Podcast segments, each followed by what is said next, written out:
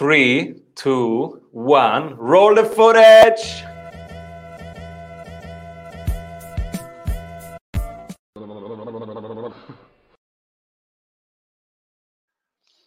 Welcome back, everybody. I'm Simon Severino, your host, and today with us is the founder and CEO of the Collective Campus. His mission is to unlock the latent potential of people to create impact in the world and lead more fulfilling lives.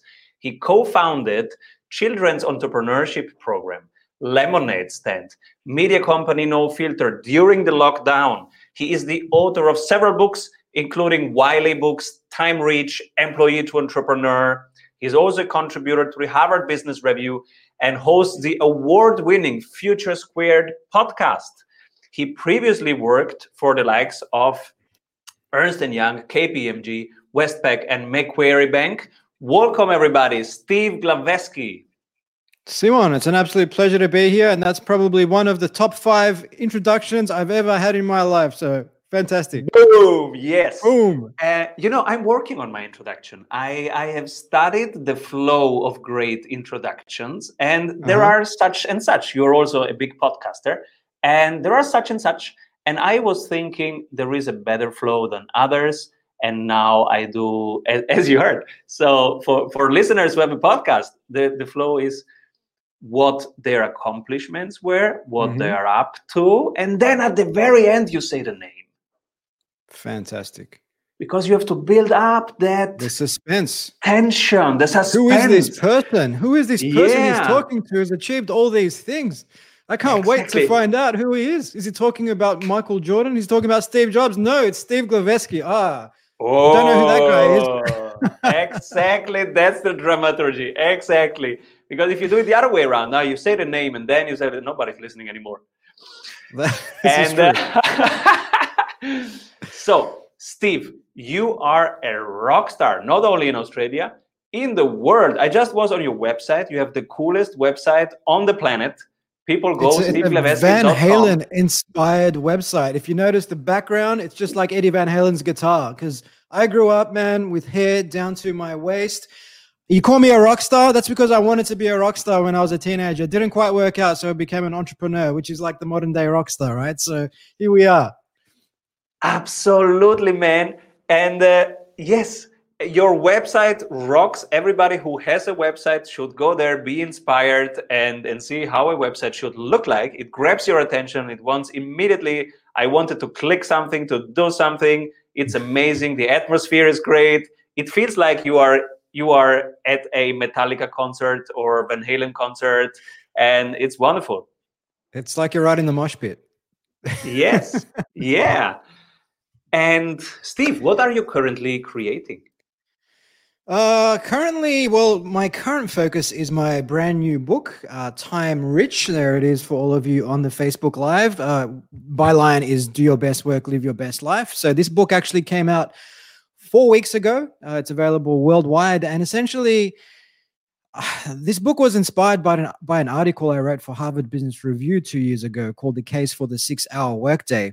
And that article itself uh, came about because I ran a six hour workday experiment with my team for two weeks because I found that I, having spent about a decade in the corporate world, I, I was anchoring to a lot of old ways of working when I founded my own business. So, start work at eight, work through to seven, uh, get home at eight. It's dark. You can't go surfing. You can't see people. It, it, it, you, your entire life consists of just work.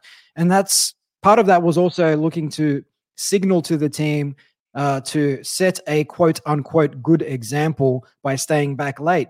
But if I was honest with myself, I was pretty much done most days by 2 or 3 p.m. So this six hour workday experiment, it acted as a forcing function. You know, it got the team to focus on high value activities. It forced us to automate and outsource the low value activities. Uh, it forced us to do away with unnecessary meetings, uh, distractions, and be more intentional about cultivating that flow state where we're a lot more productive rather than just switching tasks all day long. And um, at the end of the two weeks, we found we were way more productive and um, also just felt better because we had more time for other things to focus on our mental health, our physical health, our personal relationships, interests outside of work. And then you bring all that energy back into into work with you. And um, you know, having seen or having worked with you know over 100 startups at collective campus having spent almost a decade in the corporate world having seen how much time people waste on stuff that just doesn't add value i felt that the need for this book was obvious and uh, now during the pandemic where people are spending more time than ever uh, staring at screens i think it's, it's probably even more uh, necessary now than what it was two years ago when i first wrote it this is so relevant. We are discussing this all the time here in the show, but also in our team. So, what is really important? What can we outsource? What can we delegate? And so, mm. I'm curious about your thought process and what did you what did you find out that is not so important, or it is important but it can be outsourced? Was it marketing, sales, fulfillment, admin? it's not necessarily that it's something that you separate ba- based on say the value chain you know marketing sales admin and so on i mean you can outsource uh, aspects of everything, you know, marketing, admin, sales, uh, financial uh, reporting, uh, basically customer service, anything and everything. But if you're just starting out, you want to look at those things that are repeatable, that are step by step process oriented, not very complex, and also low risk. Uh, because that way you're spending a lot of time on these tasks but you shouldn't be ultimately uh, if they're low risk if they're repeatable if you can create a, a, process document complete with like speech bubbles and, and videos of how to get this thing done and give it to someone else, then you should do that. Especially if your hourly rate, if you consider your hourly rate to be, say, $100 an hour or more than that, but you can get someone to do a specific task that you're currently doing for $10 an hour without uh, compromising the quality to an unacceptable level, well, then you should do that. Otherwise, every hour you're spending on that task, if you're um, hourly rate is $100, you're actually costing yourself $90 because you're doing something that someone would gladly do for $10 an hour. So you could be working on higher value activities, or you could just be going off and getting a coffee with your friends with that time. Um, because ultimately, we need to be more diligent about how we spend our time. And this is something that the Roman philosopher King Seneca uh, argued in his book on the shortness of life, where he said, um, people are frugal when it comes to guarding their personal property, when it comes to guarding their money, but they're not so when it comes to their time, which is the one thing it is right to be stingy with because time, unlike money, cannot be earned back once you spend it. So it's easy for us to fill our days with back-to-back meetings and all sorts of work commitments because it it's a socially validated activity it makes us feel important but really if we step back if we're objective about how much of that time is valuable we'll find that it's usually very rarely is it more than half that time. And uh, we can be spending that time in more effective ways uh, and in more rewarding ways than just sending off more emails late into the night. Absolutely. So last year i i fired myself out of fulfillment and now mm-hmm. i am two steps above fulfillment to do exactly that and uh, and so i had one one higher higher value, higher leverage task that I wanted to create time for. It was writing my first book. And so mm-hmm. that's what I did. And now I'm writing. And now every week, uh, my teams hold me hold me accountable every Friday. They say, okay, Simon, how many how many chapters did you ship this week? And um, and so that helps me. So I'm curious, how did you start the process of writing your book? How did you mm-hmm. ship it? Now you are in in in the launch and campaign. Yeah, yeah, definitely. I mean, when you talk about writing books, and you mentioned Van Halen earlier, uh, their their singer David Lee Roth, in an interview, he he was asked about one of their hit songs, "Running with the Devil." Uh, they, they asked him, "How long did it take you guys to write that song?" And he said, "Well, it took us about 15 minutes." But we spent 10 years playing clubs and refining our craft or honing our craft, which got us into a position where we could write a song in 15 minutes. Now, writing a book, you know, prior to writing Time Rich, I had written about 500 blog posts of about a thousand words each. You know, that's like half a million words. I'd published, self published other books. And when you do that, when you've spent so much time uh, digesting and processing your thoughts, capturing them in the written word, when it comes to writing a book about a topic, you find that you can write it relatively quickly. So for me, it was a matter of uh, practicing what I preach in the book, which is doing away with distractions, making sure this isn't next to my desk all day long, turning off notifications on my screen, making sure I close all the browser windows and use an app like, say, BlockSite or Freedom app to block some of the temptation apps like Twitter, for example, and then just commit to writing, say, 2,000 words a day. And then if I can maintain that, which I, I tend to do over, say, an entire month, that's 60,000 words. Uh, the, the, the, total length of my book is 70,000 words. So, both with my previous book, Employee to Entrepreneur and Time Rich, uh, I got the draft done in about six to eight weeks in between that period. And then it went off to, to the publisher, and then it was just a matter of refining um, and, and copywriting and updating it thereafter. But um, in terms of that, I mean, because I had a publisher in Wiley, they took care of the distribution and everything else that came thereafter. But one thing I will say there as well is if you are looking to get a publishing deal with a big brand like a Wiley, uh, just having you know self-publishing your own book first and then doing whatever you can, doing all the growth hacking to get that book to the top of the Amazon bestseller chart and trying to build some kind of a platform, even if it's 5,000 followers on Twitter and 5,000 people in your mailing list that will set you apart from a lot of say academics out there who want to write books but just don't have the following because publishers want to see that you not only have something important to say but that you have someone to say it to as well. Absolutely. And now you are you are uh, promoting the book. How's the promoting part going well, this is this is all part of it, Simon. You know, just appearing on as many podcasts as possible, especially now that uh, you know COVID nineteen, we can't travel like we used to previously. There's no big conferences to speak at, so it is really just appearing on as many podcasts as possible uh, f- for me. And uh, I think this is probably the sixtieth thereabouts that I've done in the last month. So about two podcasts a day on average. That's been good. But aside from that, it's also a matter of writing articles for various publications. Um, whether that's Harvard Business Review, uh, whether that's uh, answering questions and being interviewed f- for various TV, radio, newspaper publications. That's all part of it. Um, and yeah, so far, so far, so good. Uh, I mean, it's probably not the ideal time to actually release a book because retail book sales are actually down 70% because of the pandemic. Uh, book sales have gone down, whereas streaming services, Netflix subscriptions, Disney Plus subscriptions, Prime, all that stuff has gone up because people are spending so much more time at home and less time commuting and less time on trains, reading books, all that sorts of stuff. But hey, when uh when life throws you a curveball, you just have to swing for it and hopefully you, you do a good job and at least get to first base. Absolutely. What's the first step when somebody wants to become more time rich? What's the first step that you that you recommend doing? The first step, I think, is just saying no to more things.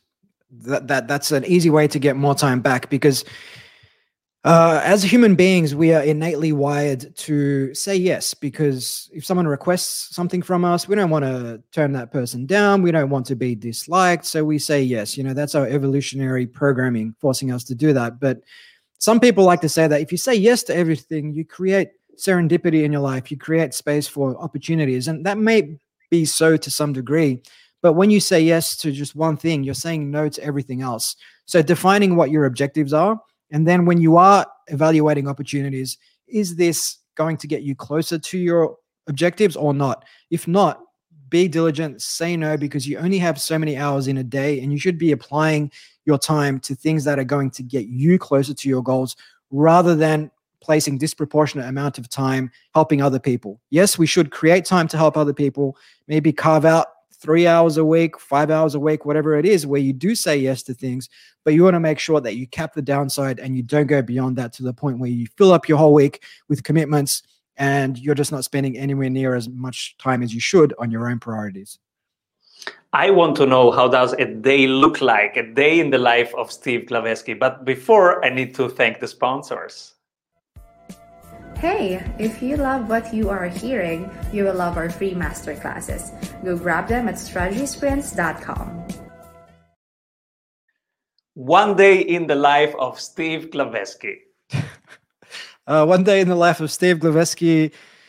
I tend to wake up nowadays at about 6 a.m. Uh, it used to be 5 a.m., but as you get older, you're like, hmm, I could do with a little bit of extra sleep. So 6 a.m. it is. And then it's basically off to either the gym. Uh, gyms currently aren't open in, in, in Melbourne, Australia. So we're uh, working out at home. Workout, get outside for some morning sunlight, 20 minutes, walk around the park, meditate for 10 minutes uh, you know, shower up, and then it's basically off to work at that point. But work is very much a case of, you know, I've got a to do list already prioritized from the previous day. Uh, my day is time blocked, so I know what I'm working on between set periods of the day. Tend to work on average between, say, nine and three. Um, some days more, some days less. It really depends. And then the rest of the day, up until about seven, eight o'clock, is allocated to you know fun it's allocated to friendships to family all those good things. Um, and then 8 to 10 i tend to wind down. These days i'm an old man older than i used to be of course like all of us. And uh, by 10 o'clock i'm very much in, in bed because uh, and and before i'm getting to bed it's a matter of what's that wind down process look like. Uh, you know not looking at my phone in, in the bed at 9.45 at night or something like that. I tend to uh, make sure that the phone is not in the bedroom tend to uh, dim the lights for about an hour before going to bed and, and wear blue blocker glasses because that helps us uh, helps uh, release melatonin, which helps us fall asleep. Whereas if you've got all this light from the house lights, the TV, the phone, the laptop, up until you go to bed, that suppresses the release of melatonin. And sleep is so fundamental to performance. Um, you know, the average person should be getting about eight hours sleep a night um, because the last two hours in an eight hour sleep cycle are fundamental for emotional regulation, and creativity, and problem solving. So we end up becoming better people, less irritable, friendlier, and we make better decisions when we get that full sleep cycle.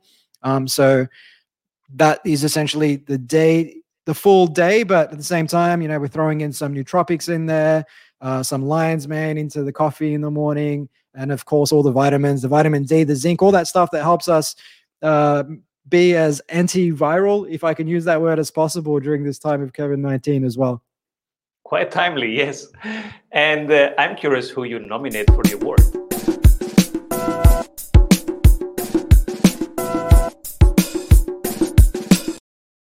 So, if you could uh, only pick one person, yes, and uh, who would that be?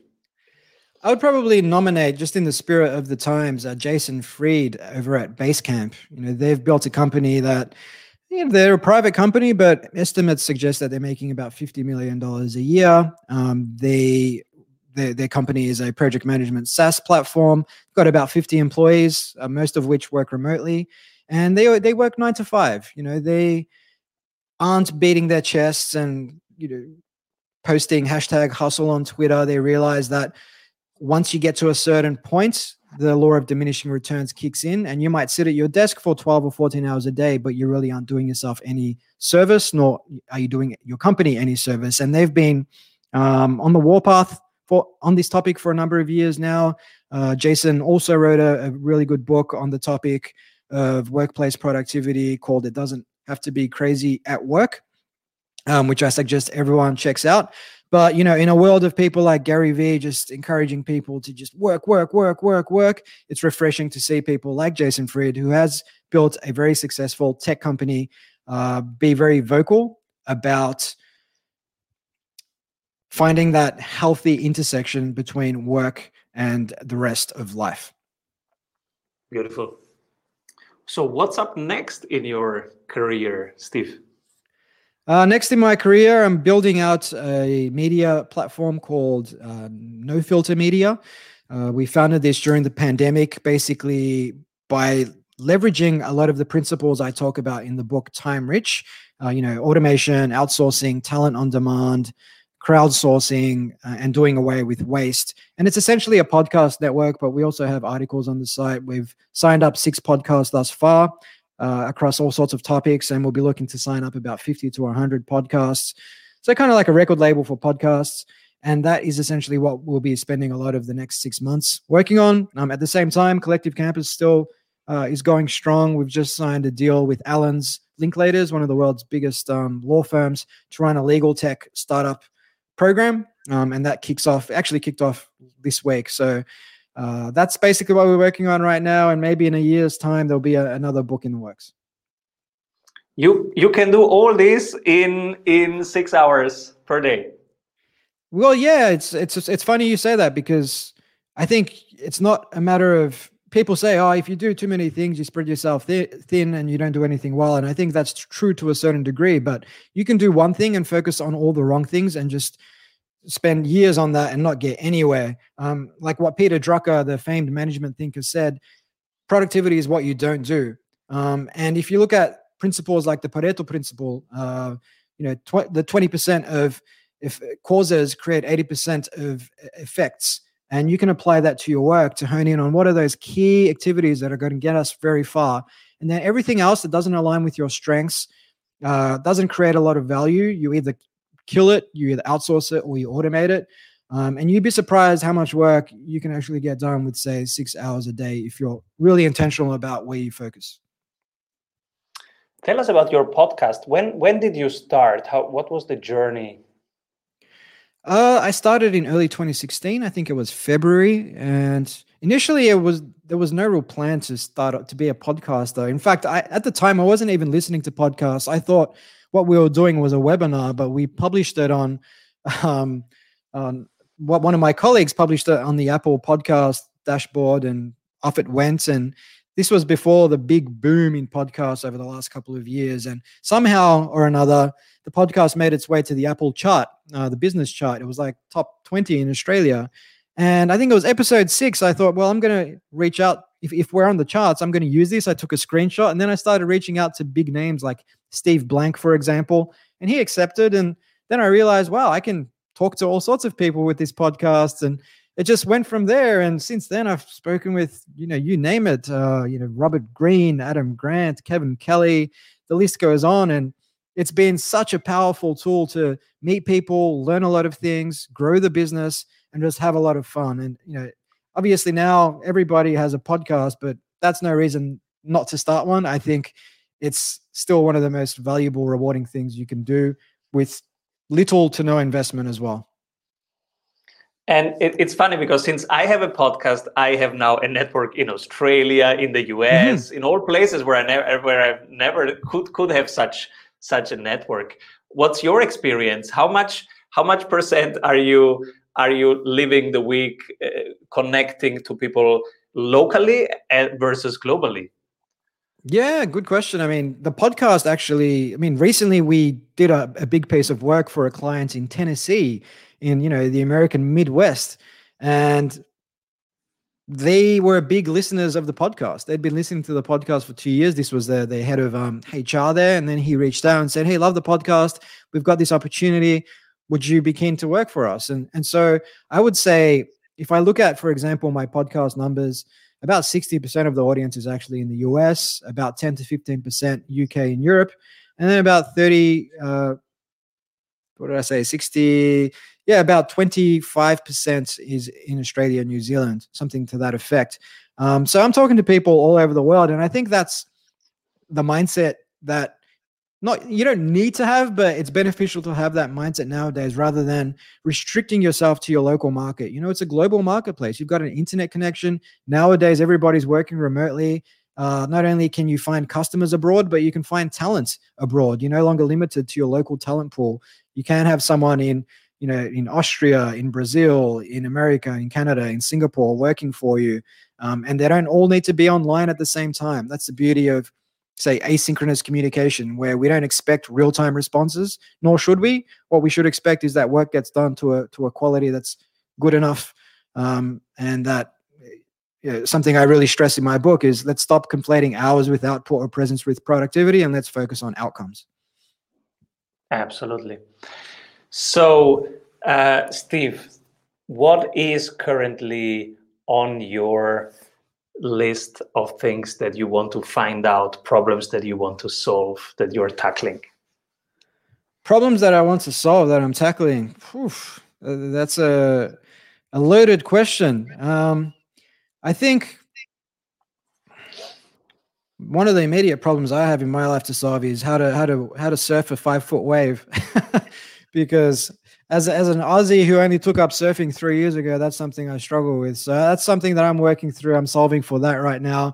Um, but I suppose more existentially, you know, how do we teach children entrepreneurial thinking? You know, I've built this platform, Lemonade Stand, and we've run that through a few thousand. We've had a few thousand kids come through that program, but in terms of really sustainable learnings that they can take with them into adulthood, I don't think the K to 12 education system really prepares kids for entrepreneurship. Uh, it tends to prepare kids to read something and remember it for just as long as they can spit it out on an exam or a test and then they forget all about it. Doesn't teach them any real world skills. You know how do we teach them the power of experimentation? How do we teach them to lean into failure as, as a form of learning um, how do we teach them to learn lots of different things and then connect the dots and think critically about things that for me i think is something that um, i'm slowly working on but definitely i see others working on in the space and you know the, their children it, it sounds cliche but they are our future and i don't think that traditional education is really doing the best job of preparing them for the 21st century. It may have worked 100 years ago, but things have changed so much since then. The job market is changing so much that people need to be more resilient, more adaptable. And if you're training someone to do one thing and then suddenly the need for that one thing is gone, then they need to become something else. And unless they're prepared to do that, then you have uh, all sorts of problems. So that's something that I'm, I'm thinking about. We had guests on on this show who are doing exactly that in the US with mm-hmm. K12. And so I will I will connect you. For example, Graham Foreman was here, VC, who's doing exactly this in the ed tech space. And uh, I will connect you after the show. That would be great. Thank you. Now, I'm super curious. How is your team doing in this funky year? How how do you navigate that that wave? Yeah, look, uh, I think we're doing okay. I mean, we were working remotely previously maybe three days a week uh, and two days on site. Plus, we also had uh, about 25 people around the world that were either you know designers, VAs, consultants, facilitators working uh, helping us out when we needed them too. Um, so for us, it was a relatively seamless transition. But like a lot of companies, in the first say two or three months of the pandemic, we found that a lot of jobs that were booked either got postponed or cancelled. Um, but then around June, July, things started to come back because I felt that organizations and people around the world started to normalize what was happening and started to spend money again. Consumer and business confidence started to bounce back a little bit. Um, but look, at it, like like anything, you know, you, you need to be intentional about how you manage your energy, your emotions during these times, especially if you're in lockdown and you can only see so many people, you can only go to so many places, you only have so much stimulation and distraction in your life. You need to, you know, focus on what you can control. You know, maybe take up some new hobbies at home, maybe exercise, get some sun, go for a run, like do these things that give you a, a source of energy. Otherwise, if you're just staring at your screen for 12 hours a day and doing very little else, well, then it's no surprise that after a few weeks of that, you'll feel very, very lousy. And that, you know, left unchecked, that can create the conditions for anxiety and depression and everything else. So really need to stay on top of these things. And so my team, I think we've always tried to be. I've, I've tried to set that example, and a few of my colleagues have that. It's a high performance culture, and the high performance culture requires that you put high performance fuel into your body. You eat well most of the time. You exercise. You get enough sleep. Uh, and if you do all that well, well, then you tend to be more resilient in the face of all sorts of uh, unexpected you know, hurdles. You have a free gift for us, and I'm so pumped about it. But first, let's say thank you to the sponsors. Avoid trying to do thousands of things that doesn't work. We have 274 templates for your business success. Reach your ambitious goals with one-on-one sprint coach. We double your revenue in 90 days. What's the gift you have for us? Uh, so the gift I have for your audience is a 30 page guide that I've developed, um, all on automation tools, which we talked about earlier. So these tools cover customer service, marketing, sales, admin, finance, HR, and IT. And many of them cost less than $20 a month, but that $20 will save you countless hours uh, in manual labor. And a lot of these tools you can get set up pretty much on the same day. Um, so people can find that PDF and download it at timerichbook.com forward slash sprint. timerichbook.com forward slash sprint everybody. Let's go and That's grab it. Yeah sounds delicious. Steve who should be my next guest? Uh, your next guest should be a gentleman i had the pleasure of meeting in nebraska in the united states two years ago when i spoke at his conference his name is brian ardinger he's the founder of next uh, he's the founder of the Inside Outside podcast and the Inside Outside Innovation Summit. And he's been working with entrepreneurs uh, for about 25 years to navigate change and disruption. And um, it's it's worth noting that you know we've been talking about the pandemic and navigating this uncertainty. So he's been running this conference. When I spoke there, it was uh, about 500 people uh, at this conference. You know, a lot of tech entrepreneurs and corporate innovation executives from the Midwest in the United States. But because of the pandemic, they couldn't hold the conference this year, but they turned it into a virtual event. And Brian had, I believe, over 1,500 people uh, register for and attend his virtual event, which I think was a fantastic ode to um, you know being adaptable and, and bouncing back in the face of this uncertainty. So I think he is someone that can bring a lot of unique insights to the table and talk about what's happening in America's Midwest because everybody talks about Silicon Valley, but not many people talk about the flyover states in the middle. Um, and there's a lot of cool stuff happening there. So I think he'd be a great, great person to learn from. Absolutely. Thank you, Steve, for being here. Please come back soon and keep rolling. I'll keep rocking and rolling. Thank you, Simon. It's been a pleasure.